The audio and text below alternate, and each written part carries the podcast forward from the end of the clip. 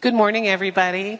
Um, I'm up here to read scripture and also to give you a brief announcement on the baptisms. I am Chris Peterson. I'm the baptism coordinator here at the church and also one of the originals. And so been here over 21 years. Um, but anyway, we have a baptism baptisms coming up. I just heard we're having one next week. So if you are ready, you can see me, put your name in, but our um, meeting that we're going to have is the 31st of this month after both services. Right after the service, we'll meet up, up at the top of the stairs in the office. And maybe you've been following Jesus Christ for a while and you just have never been baptized as, as an adult. And perhaps you're too shy or you feel like you don't know enough or you're afraid of the water, afraid Pastor Adam might drop you. So, um, so anyway, we are going to alleviate any of those fears and come to the meeting. You don't have to know a whole lot about it. You'll learn there. And Pastor Joe Brandy will be with me at the meeting, and we hope to see you. Just come to, to hear and, and have some fun with us. The, the scripture today is Matthew 28, 16 through 20. This is the last verses in the book of Matthew. And I believe Jesus' last words to his disciples while he was here on earth. And it says, the, Then the eleven disciples went to Galilee, to the mountain where Jesus had told them to go. When they saw him, they worshiped, worshiped him, but some doubted. Then Jesus came to them, saying, All authority in heaven and earth has been given to me. Therefore, Go and make disciples of all nations, baptizing them in the name of the Father and the Son and of the Holy Spirit, and teaching them to obey everything I have commanded you. And surely I am with you always, even to the end of the age. That was the word of the Lord. Thank you, Chris. You helped me get me hired. You were doing all that behind the scenes work, weren't you? I appreciate that.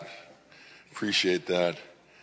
Well, good to have you this morning. Let me set this. We are starting a brand new series that is about uh, becoming a disciple of Jesus. What does it mean? And I think a lot of times people jump on board and then they're never taught, like, what are the basics? It's if you were a surfer, we're going to take you out. We're going to show you, you need to wax the board.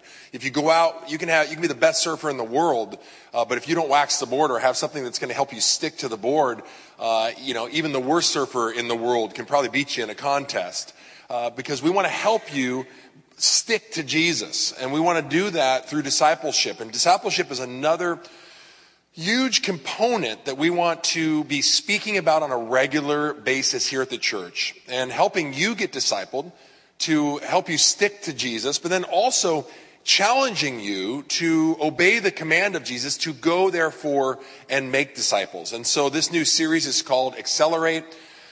The book that we are using, that I'm actually using, we're going to be using at the church, is called Discipleship Essentials. You might want to write that down. We'll talk about it more. You can get that online and it'll go through, a 28 weeks. We are not going to go through this for 28 weeks. We're going to break it up into bite-sized portions. And over the next couple years, I'm going to continue to go through Discipleship Essentials and talk about these basics because they're good reminders for the mature, but they're excellent uh, course and mapping out for those who don't know Christ. And so hopefully it is a challenge to you as we kind of accelerate. I think it's easy in our Christian life to get stuck. I want to say if you're doing the same things in six months from now that you're doing now, don't expect your results to change. Let me say that again. If you're doing the same things six months from now that you are doing now, don't expect your results to change. If you want to end up in a different place, you oftentimes have to recalibrate and ask yourself, where am I trying to get to? Now we believe that God can get you there. The Romans 8:28, he's sovereign, he's in charge. But there are a lot of if. There are a lot of ifs in the Bible. If you do this, I will do this. If you do that, I will do that. And so we want to look at some of these ifs that we're talking about in the scripture. Uh, and the first one, uh, really, it comes in the form of a therefore. And I love that. We're going to read through this real quickly, this Matthew passage again. And I'm going to have a couple things for you to circle as we move into this. The 11 disciples went to Galilee, to the mountain where Jesus had told them to go. I love this idea of told them. What has Jesus told you to do? It's, it's so funny that, you know, I talk to people on a regular basis. They're like, I can't hear from God. I, I don't know what to do. What is God saying? I can't hear from God. I'm like, well, have you read the Bible recently? Well, not really. If you just do the things the Bible says, right? Uh, have less anger, don't gossip. I mean, it's really clear. If you just do the things the Bible said, there's a really good chance that you are never going to have to ask the question, what am I supposed to do with my life? Where am I going to go? That though doing those things will direct you. And so many of us, myself included, we we don't even give any attention to the things we know God has told us to do. He told you to do something, but you haven't done it. And then we keep asking the questions, what God, when, where, why? And he's like, well, can we just start with the basics? I told you to go to this place. I told you to do this thing. And so if you want to start hearing from God as a disciple, one of the best things you can do, just jump into, I'll just throw one out there, Timothy, okay? First Timothy. Go in there and start circling the things where you're like, well, this is a, a definite command. Christ said, go do this, so I'm just going to start doing it.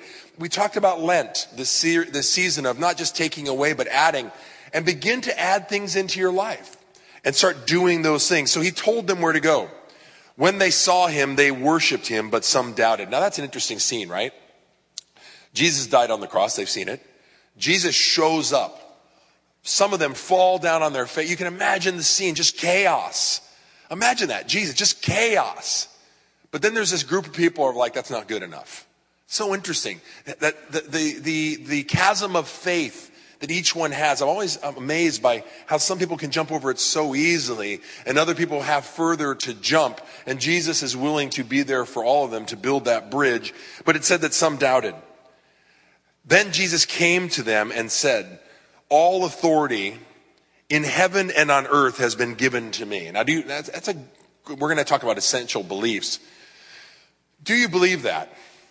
I mean, really, do you believe, because we, we, give the devil way too much credit. Oh, the devil. You know what I mean? The devil, he, he's just so minimal. All authority, all authority. I mean, people are always saying, the devil is in charge of the world. The devil is the spirit of the age. He's, actually, the scripture says that Jesus has all authority and all power, not only in heaven, but in, on earth as well. It's been given to Jesus. He has it. Do you believe that? And does that shape your decisions? Because discipleship making, if you're going to be a, a, follower of Jesus, the way you know you're following Jesus is that more and more of your decisions are being shaped by following Christ's example. That's how you know. That's the key. Are my relationships decisions being um, shaped by Jesus? Are my financial decisions being shaped by Jesus? Are my physical decisions being shaped by Jesus, by the Word of God? He says, This all been given to me. And then I want you to circle therefore. Super key word. It's like one of those ifs, and that's the if of this text.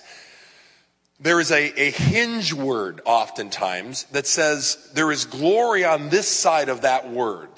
There is abundance on this side of that word. There is hope. There is joy. There is power everlasting power on this side of that word. The question is, can you make it through that word? And if is a two uh, letter word, but it's one of the most powerful words in the scripture.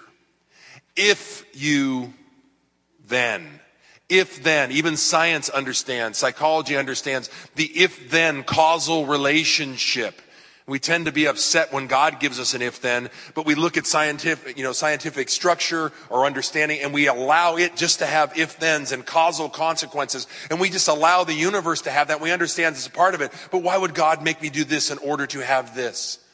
And so we see this and it says therefore. Now, realize that Jesus is coming and he's, he's having a final meeting before he bounces. A final meeting. He shows up and he's like, okay guys, here's the plan you know and yet women you got women and, and, the, and the whole he's sp- spoken to women he did more to liberate women than probably any figure of religious figure of his time or perhaps any religious figure of all time if you look at jesus relationship with women it's, it's very it's very provocative in, in the best sense and so he's there speaking to his disciples with this game plan and you would think that he would just like okay this is going to be a, a like a we're at least going to do a weekend conference right you know, we're gonna, we're gonna stay. I'm gonna get the chalkboard out. We're gonna go through this. I mean, it's really, he's so irresponsible. Jesus is super irresponsible. One, that he allowed me, like I look, I'm thinking like I'm the head pastor of this church. it's pretty funny, you know? And you as well. What about when you have a child? Okay, you have a baby. Have you ever been overwhelmed by the immensity that they leave you of the moment where they just leave you with the baby. Like you're at the hospital and all the doctors and nurses are like, yeah, this is all good. And then they give you the baby and they leave. And you're like, I don't, like terrified. I was absolutely terrified of what to do.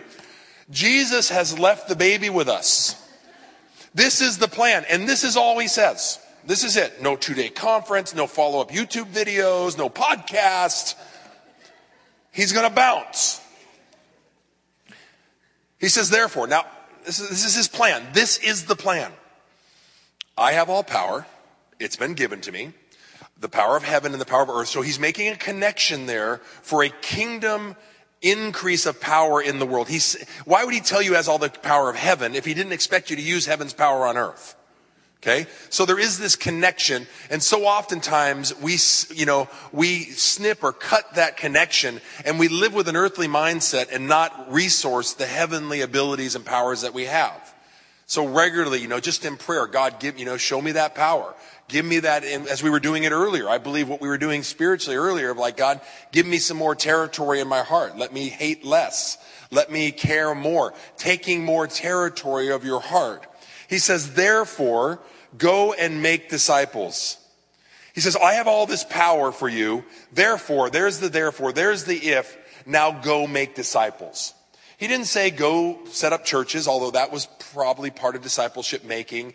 He didn't say go have a conference. He didn't say go do miracles, ever working, although that's part of it probably. All these things. He just said, go make disciples.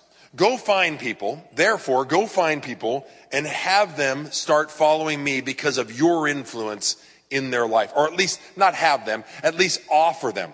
The last thing Jesus says, and you would probably leave the most important thing, right? Like this is his plan. Get a bunch of people who probably never should have been disciples. His choice of the disciples is ridiculous. Like they're just, I mean, John's good, right? You know what I mean? you know, his choice of the disciples, he choosing Paul. Paul's a murderer, you know, or later on. And so he comes to him as, as an apostle, obviously, not as one of the original disciples. But his choice in, in, in teammates, like, you know, when, if Jesus is the captain, like you're always getting picked. If you were picked last as a kid, you want Jesus to be the captain because he is not limited by your, by your mediocrity or failure. He is able to bring you beyond that. And so we see Jesus as this um, command. The last thing he says, as a command, I have all power, now go make disciples. Now, my question is if that is perhaps the most important thing you're going to say, that's the plan, plan A, there wasn't anything else, then don't you think the most important thing in our daily walk with Christ, other than walking in relationship with Him, should be the going and making of disciples? I have gone now, it's hard to, to not make disciples when you're a pastor. But in my personal life, which can oftentimes be compartmentalized from your spiritual life, and what we want to do here is make your Sunday look like Tuesday. We want Thursday at 2 a.m. to look like, you know, Wednesday night, 7 p.m. Bible study as well. We want to have where the, the, the flavor of the world and the flavor of Christ in your life on those spiritual things that you do, you know, amalgamate into one beautiful poultice of God's Spirit that is not just a compartmentalized life. And I have realized that I have gone years without efficiently or effectively having a strategy and a plan to make disciples outside of the church because it's too easy as a pastor. My friend, my best friend, I said he's here. He says it's not fair because we go travel and I'll get into these spiritual conversations with people. But he goes, you, they ask you what you do and you say, I'm a pastor. And they're always intrigued. They're more intrigued these days because I think you can have some of the, the best spiritual conversations I've ever had in my life have happened in the last three years. Like people are ready to talk. And if you know how to speak a language that is non-confrontive, but at the same time allows grace, you're going to have some great conversations. And so my friend always makes fun of me. He goes, you know, it's not fair. You're a pastor. You always have the bridge into that conversation. You can immediately go to it. He goes, I make cabinets. Like, eh, what am I supposed to do? You know, I make cabinets. Do you want to follow Jesus? No, it doesn't, you know. There is a therefore. And so, over the last six months, as us as, a, as, an elder board and as a church want to get better at discipling, this is why we have the Invitation Sunday. This is why we provide those cards. This is why we continually have new series as, as bus stops where you can jump in and bring a friend.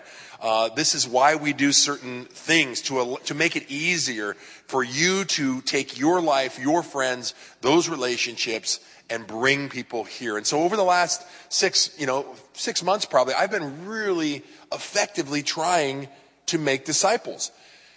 You know, when you try, it actually works. I, one of the best discipleship making tools you have is your smile. You know, just smile at people. Uh, my mom says a smile is the best evangelism you can have. How many people don't smile? Say, you know, you say hello to somebody in America anymore on the street. It's terrifying, right? Hey, how you doing? Ah! You know, they're so, like, no one says hi anymore, you know? To just be open and welcome.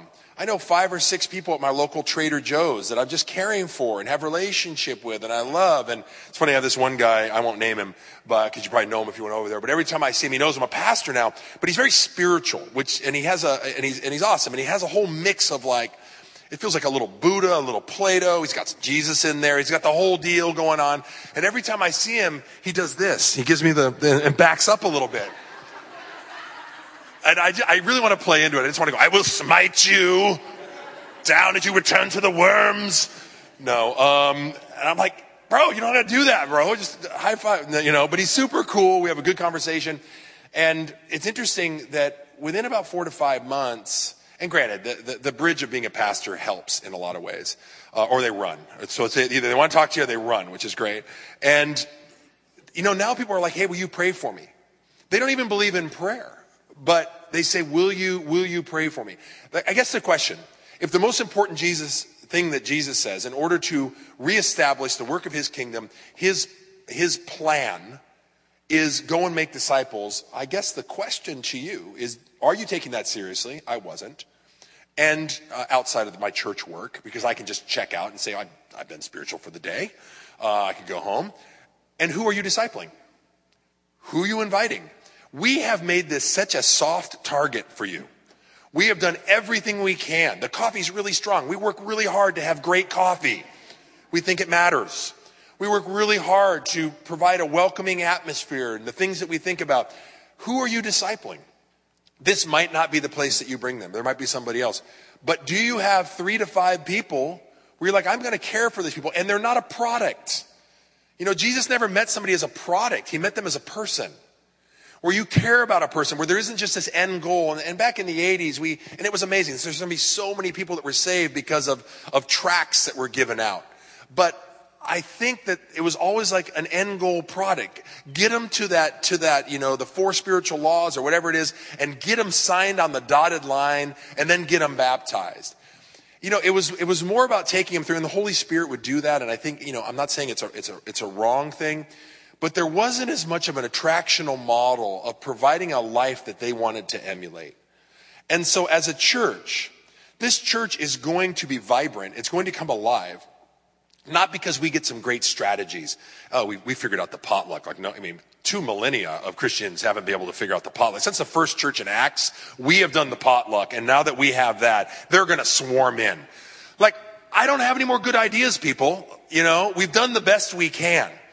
And at this point, it's going to be up to you making disciples and helping us create a place here at your home, at the coffee house you go to, you know, wherever you go that you know people and make disciples. And so, therefore, go and make disciples. And so my question to you is, is there anything after the therefore?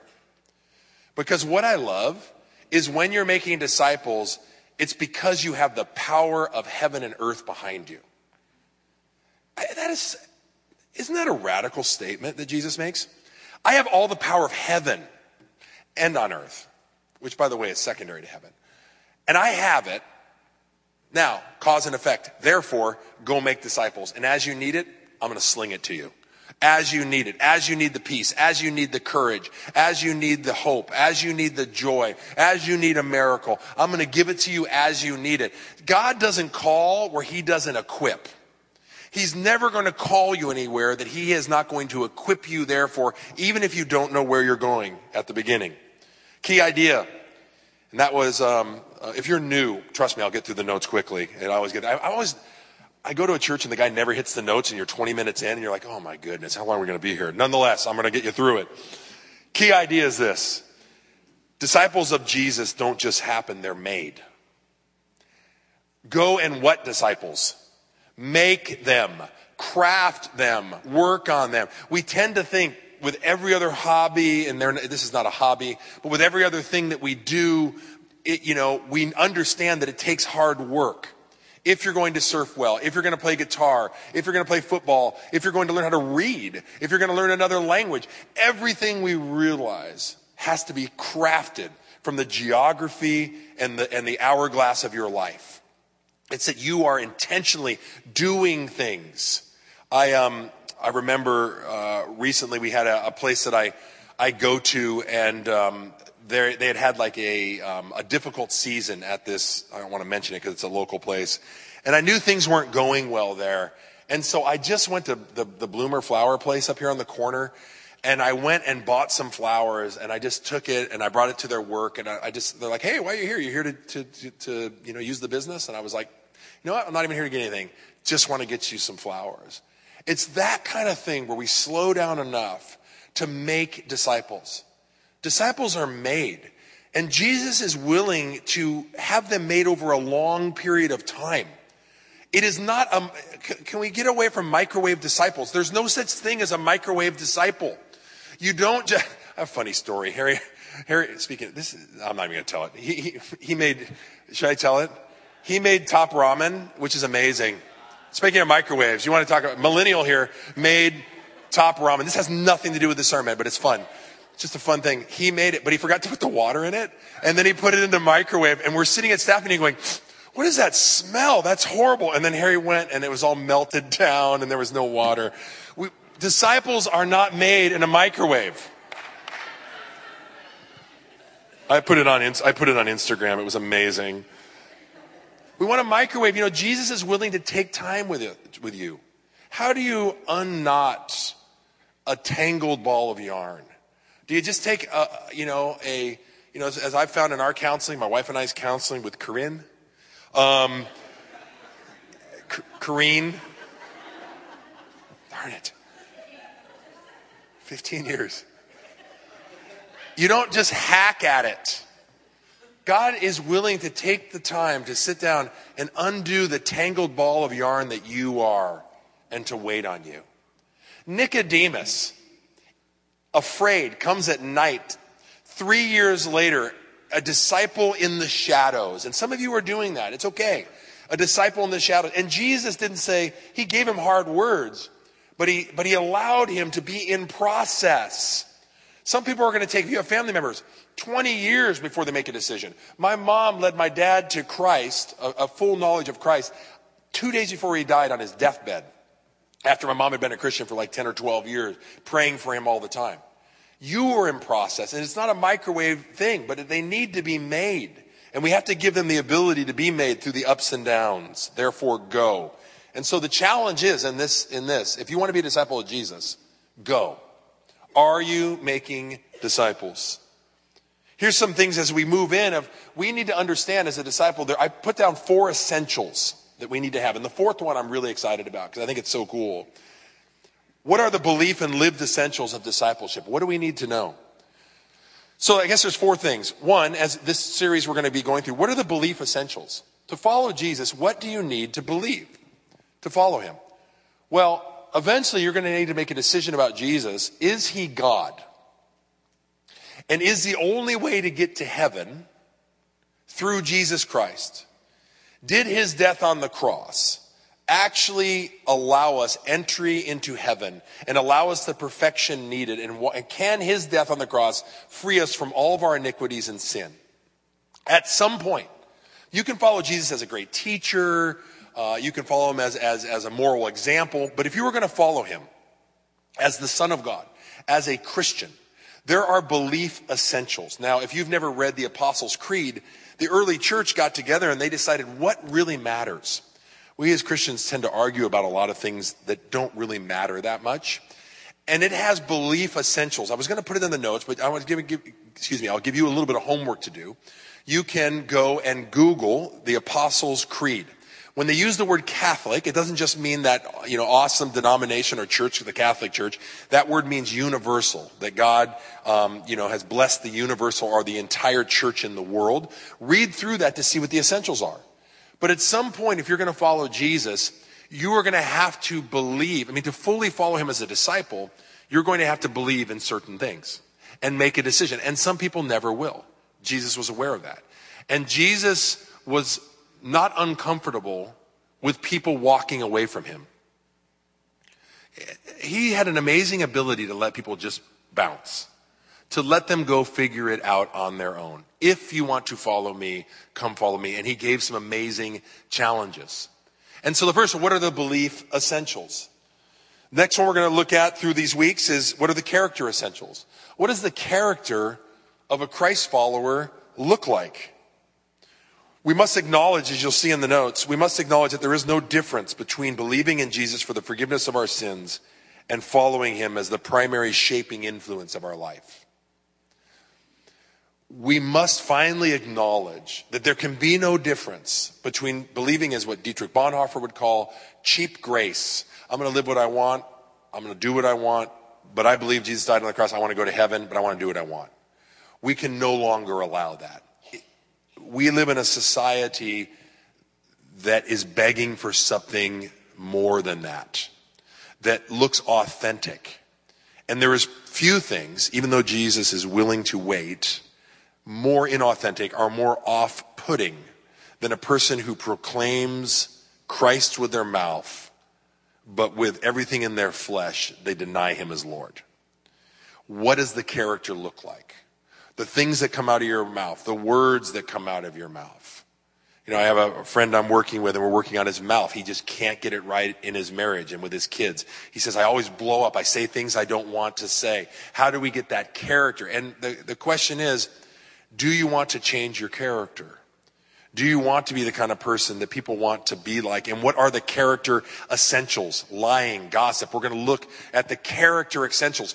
Essentials. What are the belief essentials? And it's hard. And what are the character essentials? Then another thing, the third thing that we're going to look at in this series is how do we engage in the church and in the world? How do you, how are you a member of a functioning community? Because church is difficult. You have to have, as Pastor Jim says regularly, short toes. You will be offended. You will have issues that are going to struggle. You are not going to agree with everything. Church is a difficult community that takes all the power of heaven to stay involved in. People think that they come to church and you're going to build, like you see in the society today, they think that you're going to be able to build some utopian society where there are no more issues, where everything, everyone has, you know, the exact same things. Church is hard. And if you're going to stay at church, do you have the ability to be offended 10,000 times? Because it's probably going to take that. And how are you going to keep coming? Like Chris Peterson said, one of the originals who's been here 21 years and has gone through many seasons of ups and downs, but said, I'm going to stay because I believe in the fellowship. We spoke about that more than fellowship. Don't come to church for fellowship. Come to church, or you can come for one of the reasons, but come to church for the fellowship.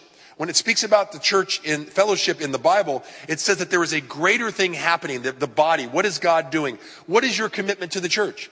Are you committed to a group of people? It doesn't have to be here, but is it more than just coming in, getting a sermon, getting a cup of coffee and bouncing? That you are committed to a body of Christ in a location, a physical location that is trying to bring the kingdom of God to San Diego. And I hope you're proud of your church. I am very proud of this church. I'm proud of you. I'm proud of the things that are happening and what is happening. And hopefully you are as well. And then the other thing is how do you engage the world? How do you make a difference at the five to seven places that you go to regularly? I believe that most of us go to about seven places a week. That's about it. Same coffee house, same store. You know, I go to Trader Joe's, but if I want the, ch- the deal on the chicken, I got to go next door to Ralph's and get the deal on the chicken. So I go to Ralph's. I know the people there. I go to Ogden's Dry Cleaners. I go to Pannikin. I'm starting to go to Bird Rock Coffee, although the, the coffee tastes a little bit like lemon to me and a third wave coffee nonetheless. But I will go there. I play basketball at the YMCA. I surf at Scripps. Much harder to be a Christian when I surf, especially at Windansea. Uh, had a couple beefs last summer. It's okay.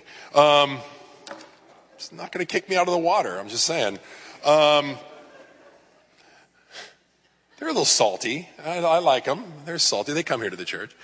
Yeah, I've got these places where I'm like, those are my spots. And I want to claim spiritual pastoral care over those places. I want to care for them. I want to care for that. And this little church right here, that's about it. My life is on lockdown. That's all I do. I hardly ever leave the island. You know, on occasion, I drive up to Encinitas to see my mom. That's about it. You know, but I have about seven places I go and I want to know people and I want to make a difference in the world. And I want people to know a Christian and to be befuddled by it and say, man, I really don't want to like that person because I don't like Christians, but I'm having a hard time where it makes it really difficult for people to dislike you. We were talking at Surf Church this week and they said they want to get a bumper sticker now that is the Christian bumper sticker, but when you're driving and you make a foolish move or you run through a red light or something, it switches to the coexist sign. You know what I mean? You press the button. Or Darwin, you know what I mean? Like you could just immediately, like as soon as it, you know, so the person's like yelling at the window, it's like, oh, quick, coexist. And then you just drive by, peace. I will never put a Christian bumper sticker on my car, trust me. Sometimes I cut people off. I'm like, oh, do they go to the church? I hope not. What are the essential beliefs? We're gonna, and then the, the final one, which I think is so powerful. So powerful. And I never saw this in discipleship until recently. I think it's a new thing that God's like, oh, I'm so glad we got here because it's not just about getting you saved. It's about letting you be more human and letting you be more of who I created you to be. I think God celebrates who he made you to be. You know, we're always looking at something and wishing we had more. I wish I was more of this. I, I wish I was less of that. I wish I, I looked this way. I wish I had this gift or this ability. And as we, we look so often, we, we put a price tag on ourselves, a sale price, and say, you know, I'm not really, I'm not really not worth that. You just kind of put a little sales tag on yourself, 50% off, 25% off, and we degrade ourselves. And I say part of discipleship is that God wants you to know who you are through Him, and He wants you to be excited about who you are. And true discipleship is going to walk you into a depth of knowing exactly who you are, even though you might self-loathe, you might have self-loathing, that He wants to remove that. I think God cries when we loathe ourselves. Walked by a girl recently, and she's got short shorts on purpose, obviously, and then cuts. You know, I saw one gal; she must have had a thousand cuts on her legs from a razor blade. You know, cutting this self loathing. I think that breaks God's heart. It's one of the reasons we want to start this counseling thing. We want to move out of that. So, part of discipleship, as you make disciples, you're going to find out more about you. You're going to find out more about your own ability to care and to be benevolent and to help people and to pray for people and to be part of their story. You are going to be more of you. We have got to make discipleship well, let me say, we have to stop making it all about getting saved and doing good works. It's not only about that. There is a you component where Christ is saying, I want you to fully understand yourself in full bloom.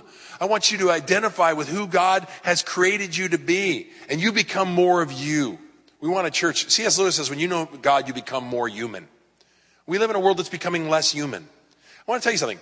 I will not, and, and it says in the joke, I will not call my phone Siri. I will not give a computer an anthropomorphic name. I will not humanize a device. I will not say, hey, Alexa. She's not Alexa. She's not she. It is a computer. Now, I know that sounds crazy, but we are become, we are, we are dehumanizing more and more. I don't know if you heard about the man recently that sued for civil rights for a marriage in the United States to marry his computer. And let me say, that's a, we think that's funny. I can't believe how that'll never happen. Trust me. AI, you know, uh, artificial intelligence is going to get very, very, very good.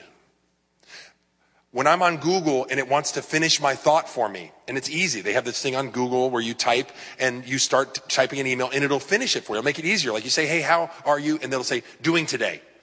And you can use the tab. I am not going to let a computer begin to dictate how I think. What I think, how, even if it's the thing that I was going to say. Does that make sense? We are living in a world that is becoming less and less human. And we are accepting it. And we are becoming more automated. And I want to say that we need to be very careful. And I think that AI is one thing that we, we won't talk about today, but moving on is going to be super important. C.S. Lewis says that when you follow Christ, you become more human. You will become more of yourself and more human. We're coming in for a landing now, circling the tower. Just a one belief essential, because we will be getting into these over the next uh, couple years as we continue to, to come back to this series, Core Essential One. And this is a big essential that you believe in the unchanging truth of God's Word. That God's Word doesn't change. I love that the English Standard Version Bible recently said we are doing no more revisions. We are continuing, certain Bibles are continuing to revise based on, well, what does the world think? Okay, well, oh, that's a good idea. Let's revise the language we use. The ESV said we're done revising. We're done. There's no more scholarly teams coming in. We are absolutely done. There is an unchanging component to God's Word. God does not crowdsource his opinion. I don't know if you've realized, but currently culture crowdsources what is right and what is wrong. We look around, we see what we can say, what we can't say, and some of those are just social norms. But as you'll see, we live in an age of relativism where all truth is individually based and considered equal to all other truth. Let me say that again. We live in an age of relativism. Yeah, if you believe, even though we have contradicting philosophies, contradicting philosophies cannot stand side by side as equal, but we say that they are. We just want to ignore that. It says, we live in an age of relativism where all truth is individually based and considered equal to all other truth. Christ following, and this will be a stumbling block for some of you. Some of you will not be able to follow Christ because of this. And that's okay. Christ following will require we, that we accept some truths as absolute and unchanging that we accept some truths as absolute and unchanging. And I've said this for the longest time, and this was so freeing for me. You don't have to like what you believe. Now, when I've told people this, they're like, oh, thank you. Because there's a whole bunch of stuff in the Bible that I wouldn't do it that way, God. There are relationships I'd probably allow, because why do I care? Que sera, sera. Do what you want. Live your own life. I don't care. But there are things in the Bible that I would not do, things I don't even like. I wouldn't do it that way. I don't like that you do this. I don't like God that you say that, that this isn't allowed, that this isn't allowed. I don't like that. It goes against my moral um, sensibilities. And we live in a sympathy culture now where, you know, trying to, to use sympathy to leverage what is socially right. You don't have to like what you believe, but I still believe it. And I am going to shape my life based on things I believe, not on things I like. That makes sense? This is probably the biggest stumbling block of Christianity that says that there are certain things that you, that there, there is absolute truth, that not all truth is relative. And I'll just give you an easy one. If you do not believe in Jesus, and you've heard the gospel. I'm not talking about people that lived in ancient tribes years ago. God has his own wisdom, and Romans talks about how they come to a knowledge of God. But if you have heard the gospel and you reject the gospel that Jesus Christ died for your sins and the only way to escape hell, which is eternal, even though we want to get rid of that one too. I don't like that either. I wish we could get better when we're in hell and come back forward. Um, if you choose to reject Jesus, the Bible says that you will go to hell for eternity. It says it. I'm not backing off of that, even though I don't like it. I don't like it at all. It doesn't make any sense to me. Why not give him another chance? This whole thing. That is how I read scripture. That is how for thousands of years classic Christian thought has believed in scripture. And we have to come to grips, people, with Christianity is diverse in that anybody can come. It says, come as you are. It is diverse. You will have every type of person in the church. It is so, it is the most diverse. But it doesn't say come as you are and stay as you are. It says come as you are, but don't stay as you is. So Christianity is not diverse. Christianity, in many ways, is considered intolerant. It just is. And we have to stop trying to say it in a way that sounds less intolerant. We also want, you know, got to be careful in how we say things. But Jesus wasn't willing to have people say, well, then that's not for me. As we start here, and if you're going to follow Jesus, these are questions you have to grapple with. These are difficult things. But are we going to water down the truth of God's word because we might get put into a cast into a bad light or because we don't like it. I said here in the notes that this means that Christianity is, by today's standard, oftentimes intolerant. You know, finally, the, the last point is this. This idea of going and making disciples where you are going out and you are changing the lingua franca or the common language that is used in the places that you go, where you are taking spiritual dominion and pastoral care over a certain area, which is Jesus' plan to save the world.